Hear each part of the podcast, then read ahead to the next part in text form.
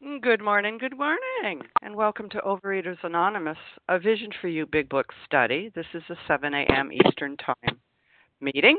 My name is Monica T., and I am a recovered compulsive overeater in Florida.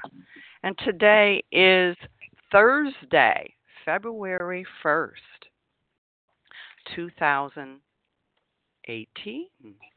And today we are reading from the Big Book, and we are in the chapter There is a Solution and we are on page 23, and we will be reading the very first paragraph. And today's readers are the 12 Steps, Kathy R., 12 Traditions, Esther F., and our text readers are Harlan G., Rita K., Liz V. Our newcomer greeter today is Jeanette S., and the host for the second hour is Rebecca B. And the reference number for yesterday, Wednesday, January 31st, 2018, 7 a.m. meeting is 10,986.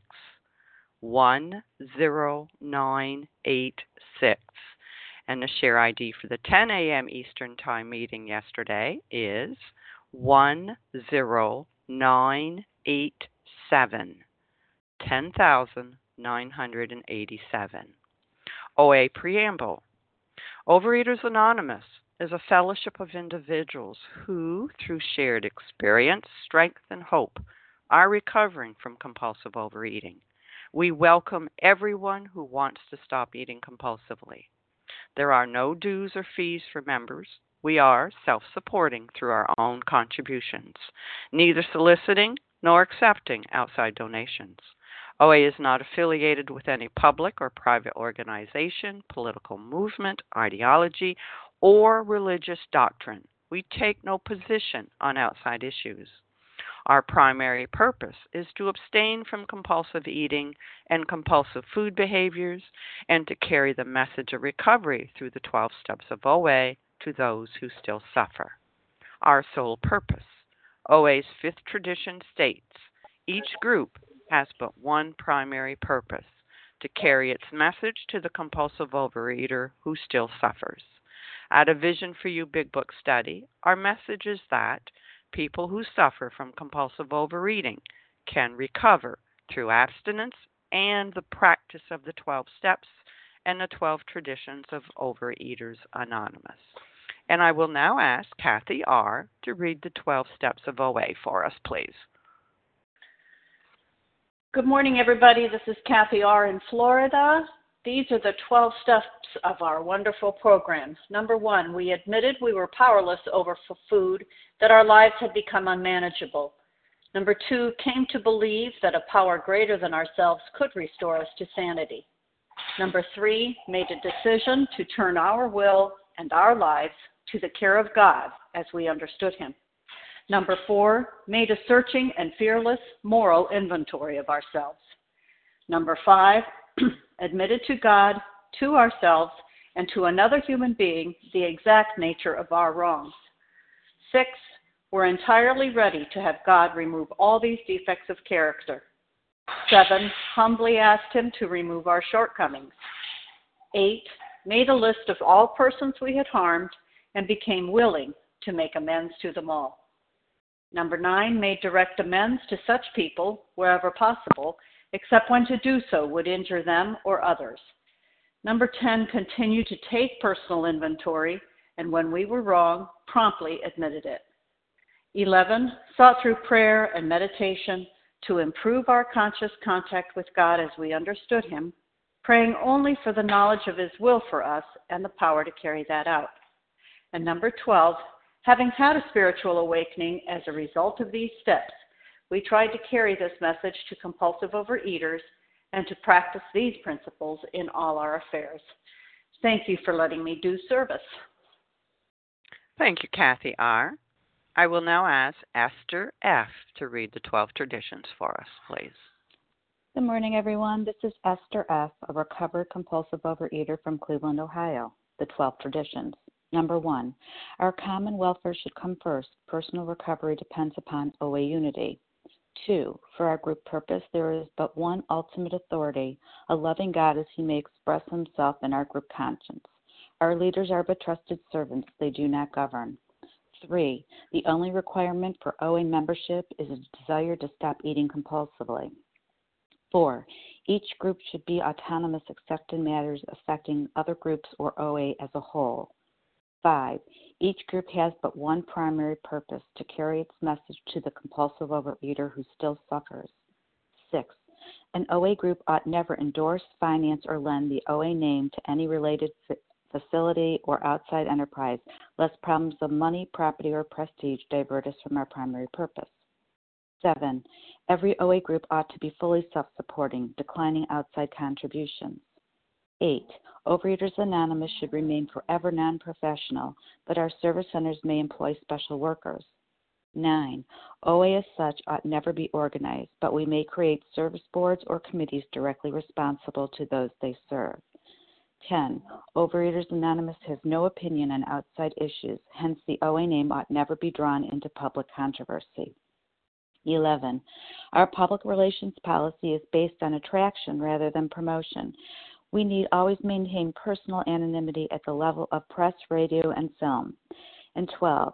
Anonymity is the spiritual foundation of all our traditions, ever reminding us to place principles before personalities. Thank you for letting me do service and have a wonderful day. Thank you, Esther F.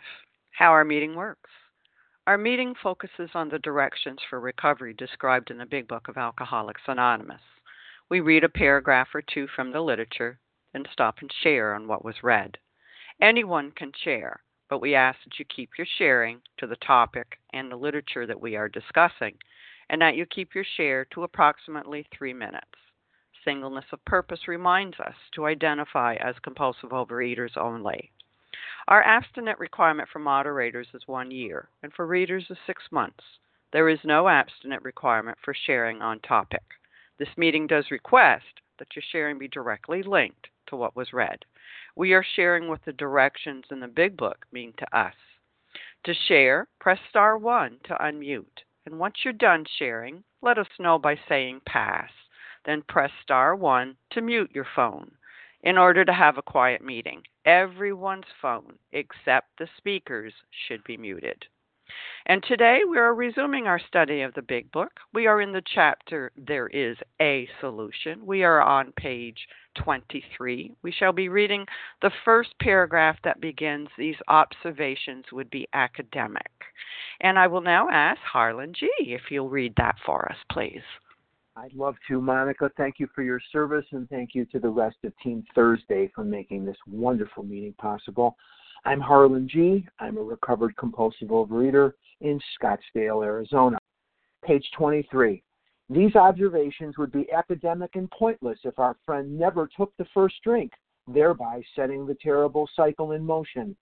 Therefore, the main problem of the alcoholic centers in his mind rather than in his body. If you ask him why he started on that last bender, the chances are he will offer you any one of a hundred alibis. Sometimes these excuses have a certain plausibility, but none of them really make sense in the light of the havoc an alcoholic's drinking bout creates. They sound like the philosophy of a man who, having a headache, beats himself on the head with a hammer so that he can't feel the ache. If you draw this fallacious reasoning to the attention of an alcoholic, he will laugh it off or become irritated and refuse to talk. My compulsive overeating career started in infancy, and as I've said before many times here and in, in meetings and in retreats and conventions, I have vivid memories of being three years old, four years old, and people screaming and yelling at my mother and father about how fat I was getting and about how much food I was eating. And from the time I can remember, I have looked for a reason why I was doing this. And the only reason that I could come up with was I was hungry and I liked cookies or I liked Kit Kat bars or I liked ice cream, whatever it is. And that has nothing to do with anything. And I have been sick to my stomach on thousands of occasions from compulsive overeating. And I have been sick to my stomach to the point of being incapacitated. And when I have a little bit of, of recovery from that situation, I will look in the refrigerator for something to eat to make me feel better from eating too much food. That is insanity. And I didn't know how to explain this to anybody until I understood it. And I still can't explain it to people who don't have this illness. It says here, therefore, the main problem of the alcoholic centers in his mind rather than in his body. What does that mean to me? The problem emanates from my mind. Is food the problem? No, it's not. Food becomes, for people like me, the solution to the problem. The problem is the buildup of everyday normal human emotion. All people have anger and regret, jealousy, happiness, and remorse. All people have it. But normal eaters can assuage those emotions. They can reduce the level of the of those emotions by walking the dog, going to the gym, uh, making love, drinking a glass of wine. They can do things, excuse me, that will lower the level of these emotions. But in me, these emotions will pinball around in my head and cause tremendous pain in my soul. And the pain of not eating is too much for me to bear. And the mind will drive me irresistibly into the food. The mental twist will tell me to eat the food, and the mental blank spot will cause amnesia. I will not be able to see the havoc that that food has caused me. I can only focus in on getting that effect that Dr. Silkworth talks about from the food, and that effect is what I'm chasing. What is the effect? It is that sense of ease and comfort that comes instantly by eating that Oreo cookie. And I eat the Oreo cookie, and for about nine seconds, wives don't divorce you, girlfriends don't dump you, money is not an issue. The world is a very groovy place. Everything is wonderful. And then about 10 seconds in, the horror of what I am doing is upon me. But so Time. is the physical allergy, and I cannot stop. And I'm off to the races once again. So, therefore, the main problem of the alcoholic centers in his mind rather than in his body. And with that, I will pass. Thank you. Thank you, Harlan. And now we're going to open up the floor and who would like to share on this first paragraph on page 23? Joe M. Barbara. Barbara. Melanie C. Boy, I'm having a hard time hearing. I think I heard a Joe M. Barbara. Melanie Holly C. Oh, S. Barbara. Melanie C. I got you, Barbara. Thank you. Holly S. from Texas. Holly. All right. Was there a Barbara C and a Barbara E? Barbara C? Okay. All right. This is what I got Joe M, Barbara E, Melanie C, Barbara E, maybe, and a Holly S. Oh, I said two Barbaras there. Okay. Joanne, you're up, and then it'll be Barbara E. Thank you, Monica. Thank you for your service, and good morning to everyone on the line. My name is Joe M., compulsive overeater in Minnesota. Therefore, the main problem of the alcoholic centers in his mind rather than in his body. You know, I came to Overeaters Anonymous with a very terrible, horrible, miserable condition. I was overeating. And my whole life, I thought that the problem was the overeating. Why would I not think that? That's what everyone had told me. That's what the media said. That's what they said at school. That's what they said in the magazines. If you're overeating, the solution is to stop overeating. And so I did stop overeating many, many times.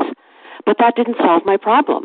In fact, when I stopped overeating, I was crazier in those phases than I was when I was eating. I was restless, irritable, and discontented. I couldn't concentrate. I was distracted. I felt very easily disturbed. And so I thought there was just something wrong with me. I needed to keep applying willpower. I come to Overeaters Anonymous. I come to the Big Book Solution. I'm I am confronted uh, by the people who in whom the problem had been solved. Not that they had confronted me, but I saw them in front of me, in whom the problem had been solved. And I came to this sentence and this reality my main problem is in my mind rather than in my body, which means that my problem is not the overeating. My problem is how I feel when I'm not overeating. What is that all about? I have a mind that explodes with discontentment when I am not overeating, and I need a solution for that. If I'm going to have a solution, I need to understand what the problem is. And you were the first people who told me, Joe, overeating is not your problem. It's your solution. It's just a symptom of the deeper problem. So the main problem, it's not the only problem. Yes, I have an allergy of the body. Yes, I have to keep my allergic foods out of my system. But my main problem is in my mind. And you've got to have a solution for me for that. You've got to give me a solution that quiets down my mind in order for me to have sustained recovery, to have any recovery from this condition that I have. And that's the rest of the book is going to lay that out. And I'm very glad that they're naming it here that my main problem is in my mind. Thank you. I'll pass. Thank you, Joe M. Barbara E., you're up, and then it'll be Melanie C. Hi, did you just say Barbara E? Yes, I did. Okay, E for ever ready. Great.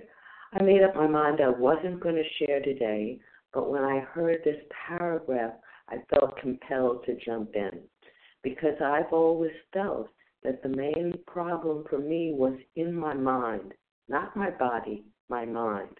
I was born with curly brown hair, brown eyes, and a compulsive overeater. I don't know why I started, but I knew that being having food accessible to me, ex- excess food, was something that gave me a tremendous sense of pleasure. I didn't come from a dysfunctional household. I can't say that there was any screaming done, but I knew that excess food, and there was a lot of it living in the heart of Manhattan, available to me with my little piddly allowance. And I could sneak it into the house, eat a complete dinner, and be totally, totally happy. As an adult, I did make some of those excuses for why I was so fat. I said I was taking cortisone. I wasn't. I said I had a slow metabolism. I doubt I did. No one ever checked it. But all I know was that it, it really, really upset the apple cart in my life. I was absent from weddings, festivities, funerals. I didn't go ice skating with my children. I didn't go on water slides because I was afraid I'd get caught going down the slide. Had excuses up the wazoo. And as I got older, yes, food did give me ease and comfort. It especially alleviated boredom, anger, fear, loneliness. It gave me a sense of calm. It medicated me. I didn't have to think until afterwards. And then afterwards, I beat myself up. I called myself every single awful name in the book remorse, remorse, remorse, followed by resolution, followed by more binging. And I never said, I'll stop at midnight. I never did stop at midnight. I never stopped on Monday's National Diet Day. I never stopped on the first of the year. Maybe if I was lucky, I stopped on the first month of a decade. So I gained hundreds of pounds over and over again. I had 12 sizes in my closet with numbers on them. So I knew size 2 was here, size 24 was down at the other end. I could have opened a store. It was awful. It was killing me, and doctors were telling me. But I want to end with a good thing. This book holds a solution. And if you believe it, attitude determines attitude. We all can do it. If you're new, take heart. Thank you so much for allowing me the honor to share. Thank you, Barbara E. Melanie C., you're up. And then if there was a Barbara C., you're up after Melanie. Good morning, Monica. Welcome, welcome, welcome, and hello, hello, everyone. My name is Melanie C. I'm a recovered compulsive overeater calling in from Oregon. I like this paragraph because it tells me that there's hope for me. There's a tremendous amount of hope for me. If, in fact, putting down the food, stopping the eating, going on my very first diet in second grade was the answer to my problem, then I would not be here today um, I would be much like average normal people, and I could just look at that address, and that's all there is. I loved it when this book told me that my problem centered in my mind, because I was able through the 12 steps to be able to be enlightened to the idea that that's the central operating system of everything called Melanie. And so the focus was completely there the steps addressed every single piece that I was having trouble with, problems with, making a decision, following through, the pain. The pain, you know, when I would have a thought, whatever it was that caused me so much agony. Can you imagine for a moment that anything that I ever did, from my gut, from my moving my limbs and my arms, centered in my mind? It came from my mind, and the result was what I ended up with when I came into these rooms. It was skewed all the time, and I didn't know it. And then what was convoluted in all that idea that what I was thinking, I told myself through ego, it was the best thinking, it was the right thinking, and it continued to compound it. I would put more mess on top of this mess and put on top of this mess and I couldn't get out of it. I was like a feral cat trying to fight my way out of a wet paper bag, only to find myself deeper and darker inside this wet paper bag, telling myself you got out of the bag. You got out of the bag. I had no way of being able to do this. The steps, the next 11 steps after step one, treats this, treats this mental obsession beautifully, systematically. That has taken a person like me, oh my, I would just, if I could just show you the difference of what it was like 12 years ago and what it's like now on this mind, what this 12 steps, what the 11 next remaining 11 steps have done for me in my mind, transforming this person, what it's done in my household with my relationships with my husband and my grandson and the people around me. Very simple. I strapped on the prosthetic of the 12 steps on this mind. Dozens of people have poured their experience into me that I was able to maintain and stay in these rooms even when the the, the it got rough and rough and rough in here trying to come up out of this deal. It centers in my mind. That simplified it for me. That the treatment was the 12 steps. The sanity has been restored. Thanks. I'll pause. Thank you, Melanie C. And if there was a Barbara C, you're up.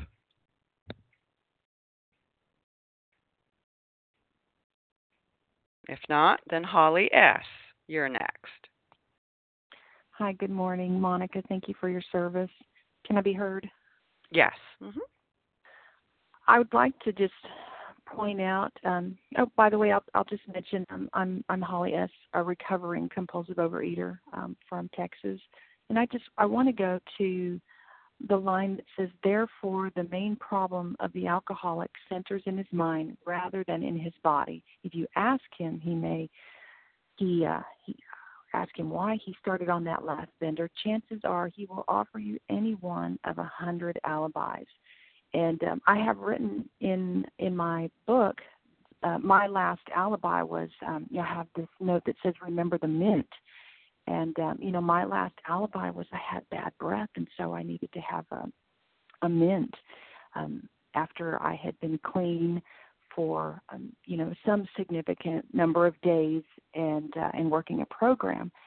And you know, the problem is in my mind. Um, I just have a thinking problem, and that mint set me up for a very very terrible following day. I I couldn't talk straight. I couldn't think straight.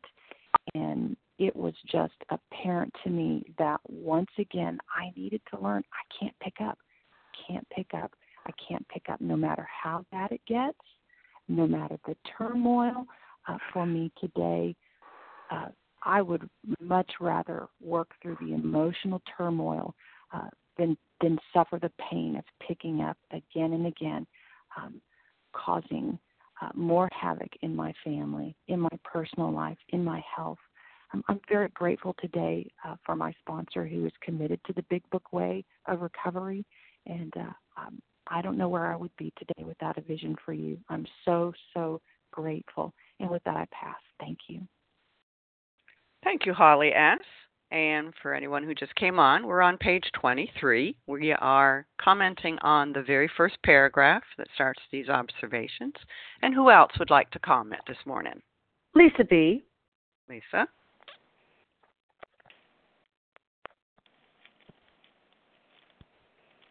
Rita K. Lauren M. Rita K. And somebody else, but I didn't hear you. Lauren M. Lauren, Lauren. N. Gotcha. Marcy S. Lisa Marcy. J. Leah Amy M. G. Leah. Boy, you're all being nice to me. Thank you. Roanne M. Roanne M. Okay. Melissa C. Melissa. Okay, this is what I got. I got Lisa B, Rita K, Lauren N, Marcy C, Amy G, I think, Leah M, Roanne M, and Melissa C. What a nice group here. Lisa B, you're up. Then it'll be Rita K. It's Marcy S. Um, good morning. This is Lisa B. I'm a recovered compulsive overeater in Greenville, South Carolina. And thank you so much for your service this morning. I'm really happy and grateful to be here on this line with all of you. And the line that um, I wanted to address was, therefore, the main problem of the alcoholic centers in his mind. And who would think, you know, that that paragraph, and there's more because it, it says rather than his body, that that's the beginning of the solution, but that's the beginning of the end for me of uh, of staying in that denial that everything is outside of me, that the problem is outside of me. So I actually am being put in a place of um power, really, but it's not my power, it's my higher power.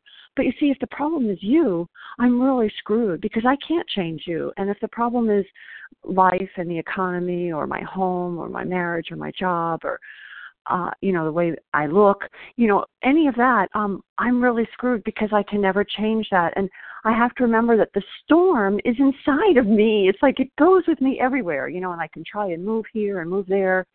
It will go with me everywhere. And this is the beginning of the end of my problem if I'm able to absorb it, if I'm able to hear it. And, you know, we're on page 23 now. So with my recovered sponsor, I started in the very beginning of the book and we went through the doctor's opinion. And that's the ideal place to start because I could really learn about the allergy of the body that causes my mind to be so cluttered up. I just can't hear, I can't think because I'm on my drugs, you know, and it just keeps me vibrating, you know, and I'm not able to absorb. But as we've gone through this work at this point and I'm entirely abstinent and we get to this page, this is amazing to hear this. But there's also like, oh, wow, damn, the problem is inside of me. I can't blame anyone anymore. And today, as a recovered person, you know, it's still that. The problem is always in me. When I'm disturbed, it's it's me. That it's always um me that's the problem. And that's also um depressing at times, you know, because I have to take total responsibility. But thank God there's a power greater than me that I don't have to rely on my mind, you know, to figure out the solution. I can go to God and getting recovered through these steps and having that channel unblocked. It's it's liberating, it's wonderful, and also it's frustrating and frightening. But this is really the only hope for me, the only solution, because I will eventually die, you know, if I continue to stay with the blinders on. So with that I pass. Thank you. Thank you, Lisa B. Rita K., it's your turn, and then it'll be Lauren S. This is Rita K. from Kansas, um, recovered and compulsive overeater.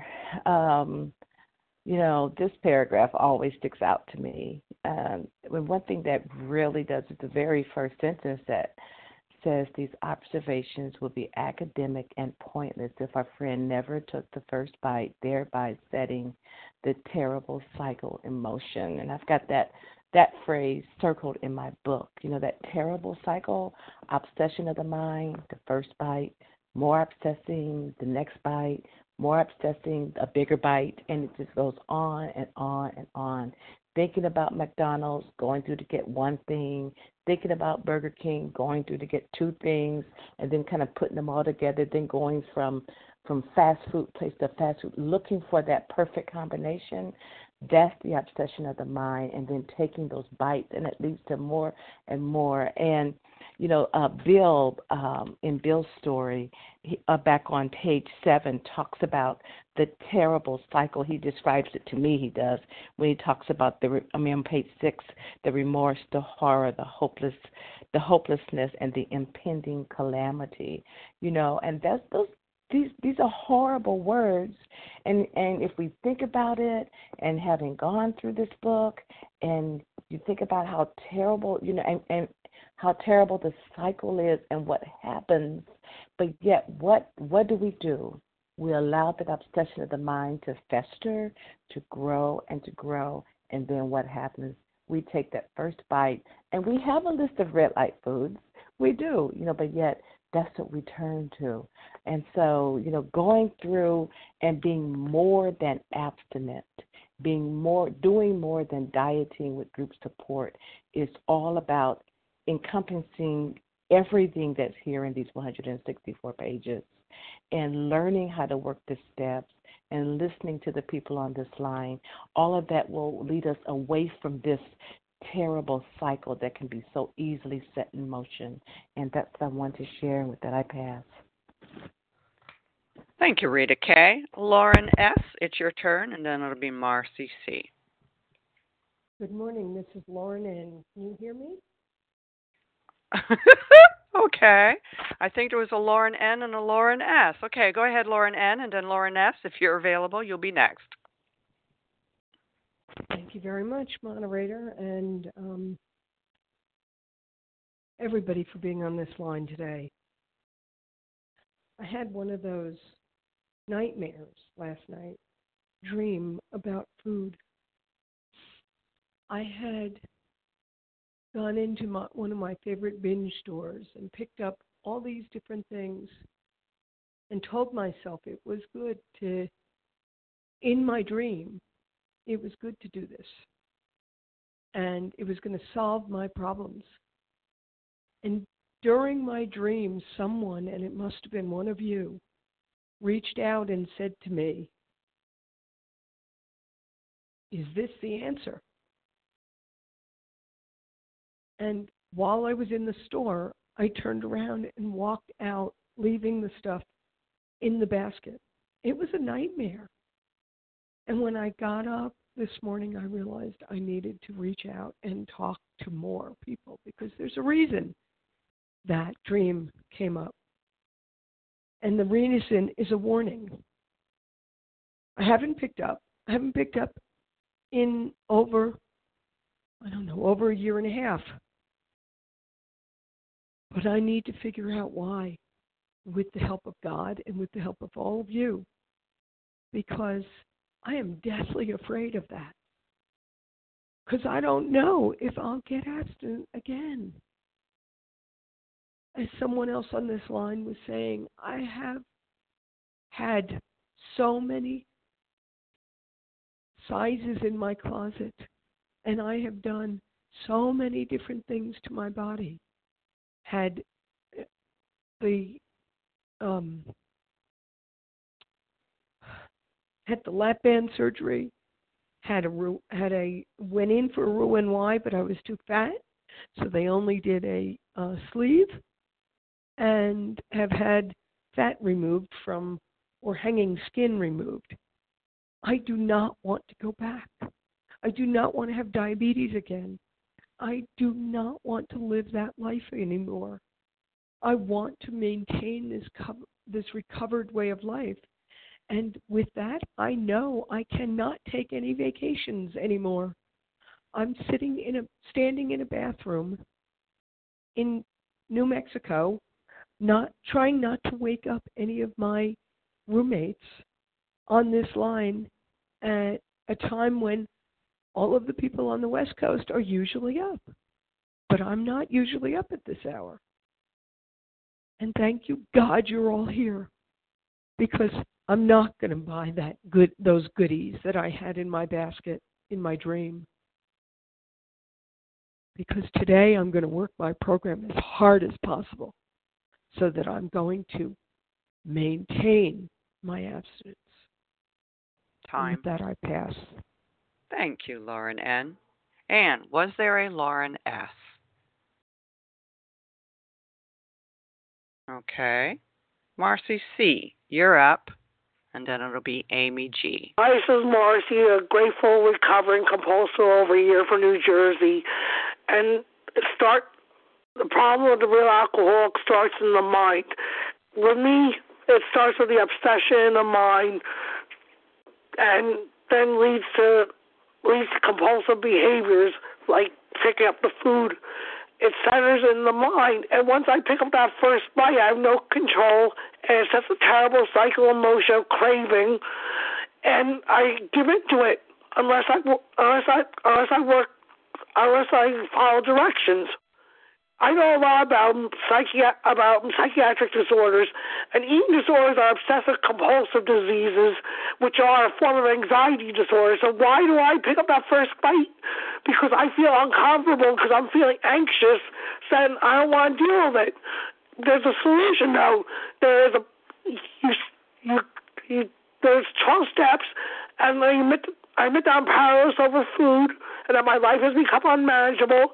I I acknowledge that there is a God and He can help me with anything, and I turn I turn it over to to God, and He gives me the willingness, and and I just take it a day at a time, and I I don't pick up no matter what. There is God can help me with anything. And the directions are very simple. If you follow these instructions precisely, you will recover one day at a time. And I'm just really grateful. Thank you. Thank you, Marcy C? Amy G., it's your turn, and then Leah M. Good morning. My name is Amy G. I'm a recovered compulsive overeater from Maryland. Thanks, everyone, for an awesome meeting. I mean, it bears repeating here. I'm not saying anything new that we're dealing with the mental obsession here. We have a twofold. I have a disease that is twofold. There's a physical allergy. We've been talking about this in the prior paragraph. The physical allergy that when I put certain substances in my body, I have an allergic reaction, an abnormal reaction that creates a phenomenon of craving that I can't stop once I put it in put it in my body. I can't stop once I put sugar in my body. I cannot stop. And it, it seems very clear then if I know that is the problem, why is it I keep putting that food into my mouth? Why do I keep putting my binge foods in my mouth? Well, here we have it. It centers in the mind. It is the mental obsession. It talks about it in the AA in step one, the AA 12 and 12. We have warped our minds with such an obsession for destructive eating that only an act of providence, an act of God, of these 12 steps, of working these 12 steps, can relieve me of it. And if my mind is warped, that means there's no going back. This whole idea of, of hitting my head with a hammer to relieve a headache, I could so relate to that because if I knew that food was killing me, when I put certain foods into my body, that they were killing me. And why is it that I would keep putting it in my body? Well, because my mind is warped. My sick mind cannot heal my sick mind. And it made sense to me when I read this. It's like, you know, Harlan was talking about it. You know, we have this buildup of human emotion. I'm hurting. Life circumstances are as such that I can't handle it. I'm restless. I'm irritable. I'm discontent. I have a headache. You know what I mean? So what do I do? I pull out a hammer and I hit my head over, hit my head with it. It's like I take food to hurt myself more. I ingest my alcoholic substances and create that phenomenon of craving, craving so that I can binge my brains out and then purge. So I'm hurting and I take something to hurt myself more, even though I know it's hurting me and it's killing me. But I had no other way to cope coming prior to program. And having spent the first five years in Overeaters Anonymous trying to reason myself and use willpower against disease that I had no reason and no willpower. This is why the problem centers in my mind. This is why, for me, the mental obsession is the greater aspect of this disease. I cannot fix myself. my mind cannot heal my sick mind. I need a power greater than myself to restore me to sanity. And that is through the process of surrender, putting the food down, and working these 12 steps like my life depends upon it. Because if I don't, I will go back to my old way of coping with, with life, which is I'm hurting, let me hurt myself more by ingesting my substances by some insane reason or no reason at all. We've, we've heard about it we saw we listened when we heard Bill's story. There's sometimes no reason at all, much less an insane reason. I've been there. And yet, what the beauty of this and understanding this, we're in this chapter, there is a solution. And we read about it. We have a common solution. There's no secret code, it's just the 12 steps. But through following those instructions and working these steps, we can find freedom from the mental obsession so that we can be free of the food when it calls. And with that, I'll pass. Thank you, Amy G. Leah M., you're up, and then it'll be Roanne M. Thank you very much. This is Leah M. Therefore, the main problem of I needed this education.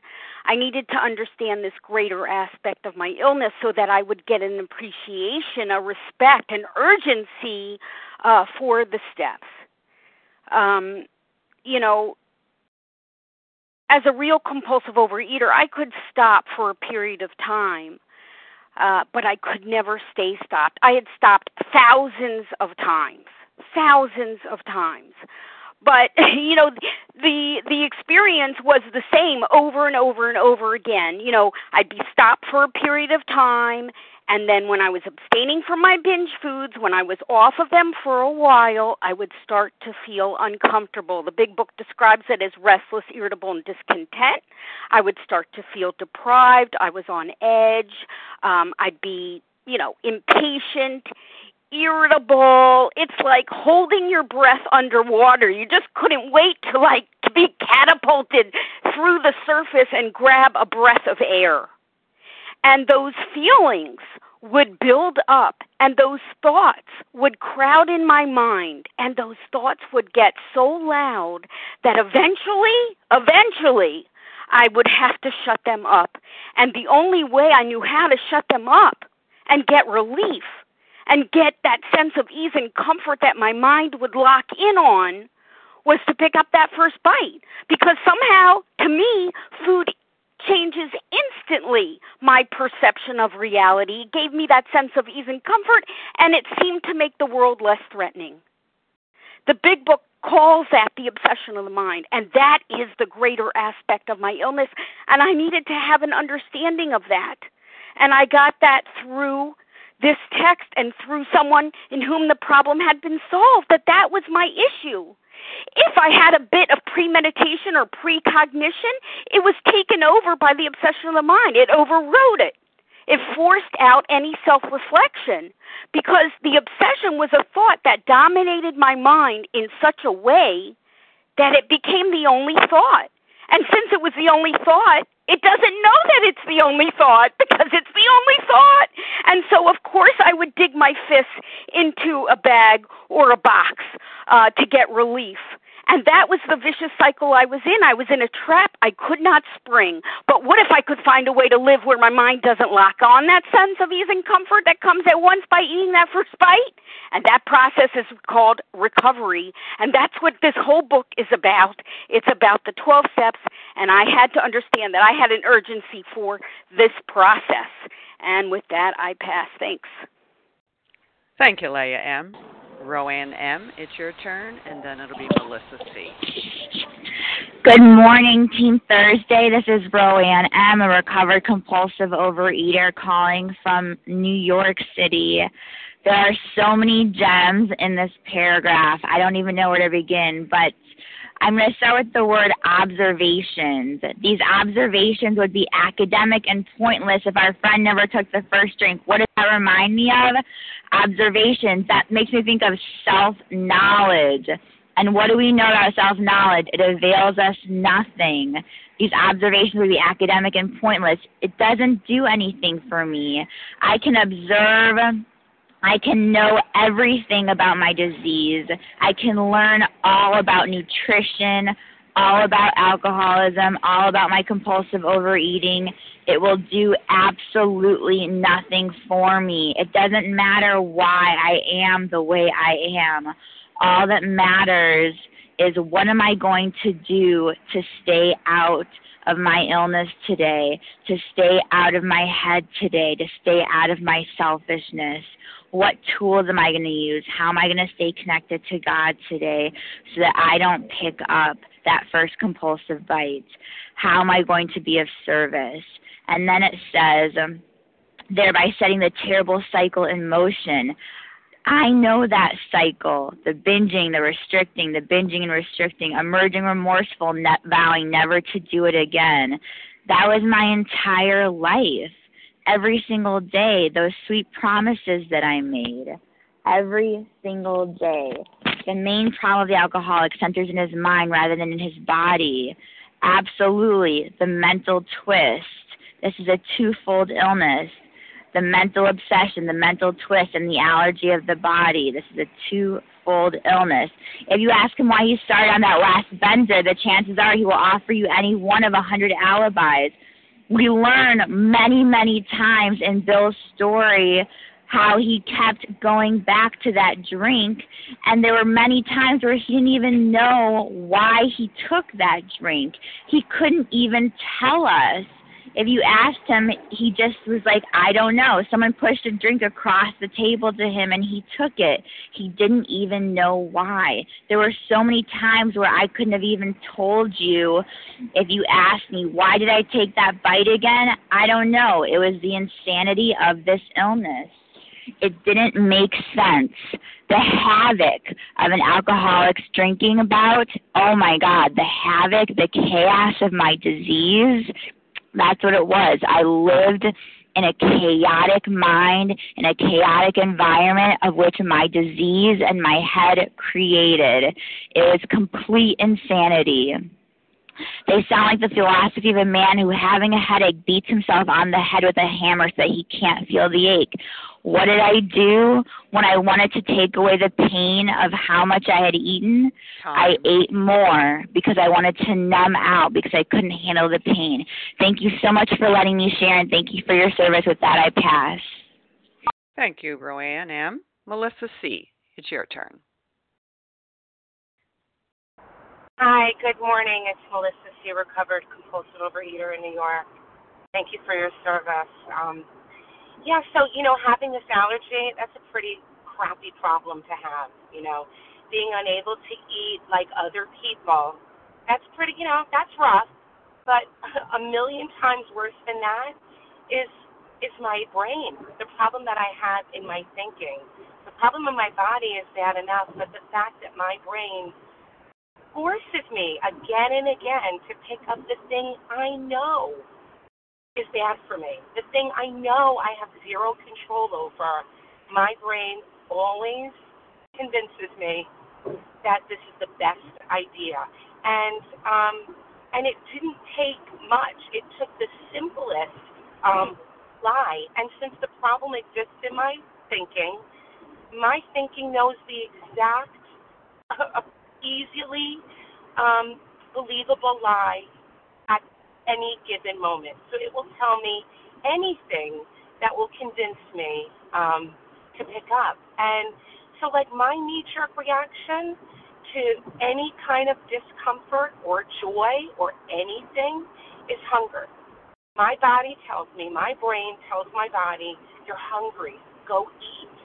And um, and so once I really got this, that it wasn't just that I have an unnatural or a, or a bizarre reaction to certain foods, but that my head was really truly broken, and I, you know, started realizing, yeah, this is a form of mental illness. I needed to recover. you know, like I, I think it's so important that I'm finding out, you know, in this part of the book, um, exactly what my problem is, because it's going to tell me yeah, you're going to have to do all those things required. And they didn't make sense. But I realized, yeah, my brain is broken. So, of course, what I think makes sense is not helpful for me.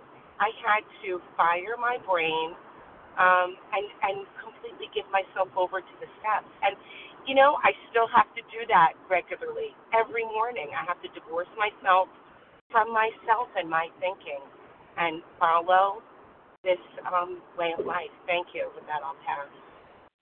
Thank you, Melissa. And we've got time for probably two shares. Who would like to? Leslie W. Russ M. Russ. I heard Russ, and I heard someone before Russ, a lady. Leslie W. Leslie. Okay, Leslie W. It's your turn, and then it'll be Russ M. Thank you, Annika. Thank you for your service. This is Leslie, um, Leslie W. in Tennessee. Um, you know, this passage reminds me of the commercial. You guys seen that commercial where there's two, there's a couple sitting on a couch and she's literally got a nail in her head, and she's crying to to the guy, and she's like, I just don't feel good.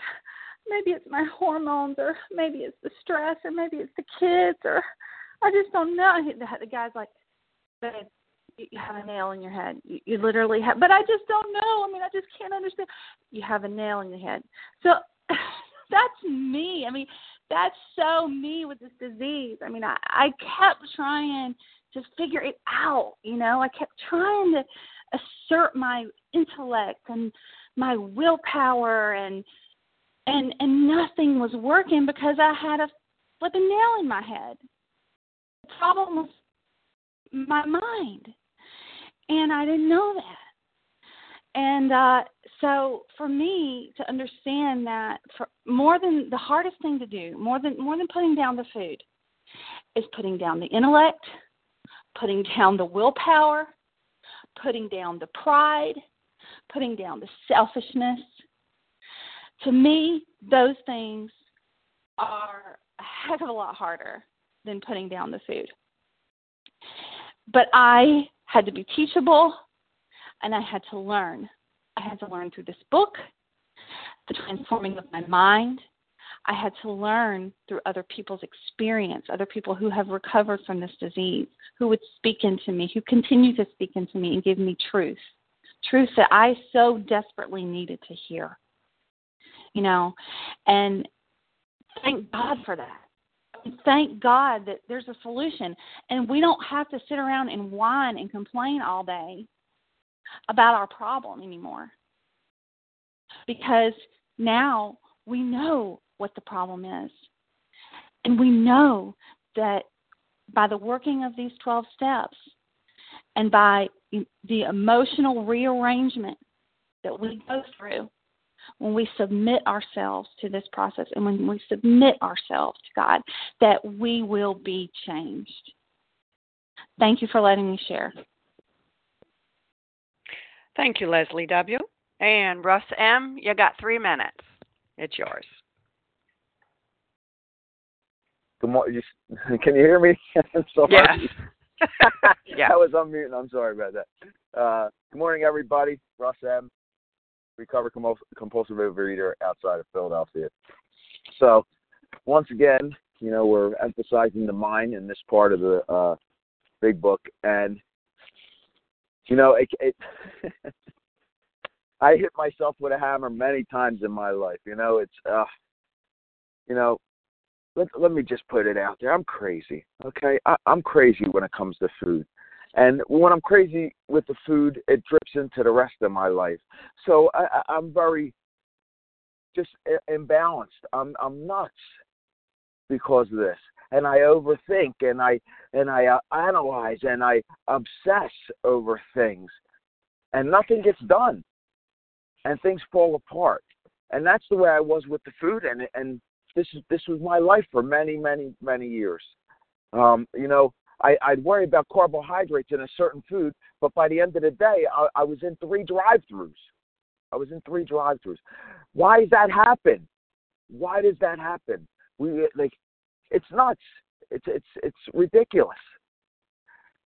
But through these steps, through working this program, through going through the big book with someone, my my sponsor who's who figured it out, who got the reprieve, it's taught me, you know what? Just like I surrendered my food, I got to surrender my mind. And that's it. I'm done thinking. I'm done thinking. You know, I'm a chiropractor. I went to school forever because I wanted to be smart and I wanted to be educated. And guess what? It got me nowhere. It got me nowhere when it comes to the food in my life, to be perfectly honest with you. So I had to surrender that the, the, the genius that I am and how sharp I am. It's all baloney. If you want true recovery, you got to go through this book. You got to surrender your life, and that means your mind and everything that goes on with it. Everything that how you manage your everything. You got to you got to surrender, and that's a process. That's a daily thing. That's it's tough to do, but through the steps and through the big book, we can do it. And it's you know progress, not perfection, and uh, we have a shot. So yes, uh, I'm sure you knew by my shares that I was a little crazy, but I definitely am. But because of the big book, I can be free. Have a great day. You guys are awesome. Thank you. Thank you, Russ M. And thank you to everyone who has shared. We've reached the end of our time here this morning. Please join us for a second unrecorded hour of study immediately following closing. And the share ID for today, February 1st, 7 a.m. Eastern Standard Time meeting is 10996, 10,996. We will now close with the reading from the Big Book on page 164, followed by the Serenity Prayer. And Rita Kay, would you read for us, please, from A Vision for You? Our book is meant to be suggestive only. We realize we know only a little. God will constantly disclose more to you and to us. Ask Him in your morning meditation what you can do each day for the man who is still sick. The answers will come if your house is in order. But obviously, you cannot transmit something you haven't got. See to it that your relationship with Him is right and great events will come to pass for you and countless others. This is the great fact for us. Abandon yourself to God as you understand God. Admit your faults to Him and to your fellows. Clear away the wreckage of your past. Give freely of what you find and join us. We shall be with you in the fellowship of the Spirit, and you will surely meet some of us as you trudge the road of happy destiny. May God bless you and keep you until then.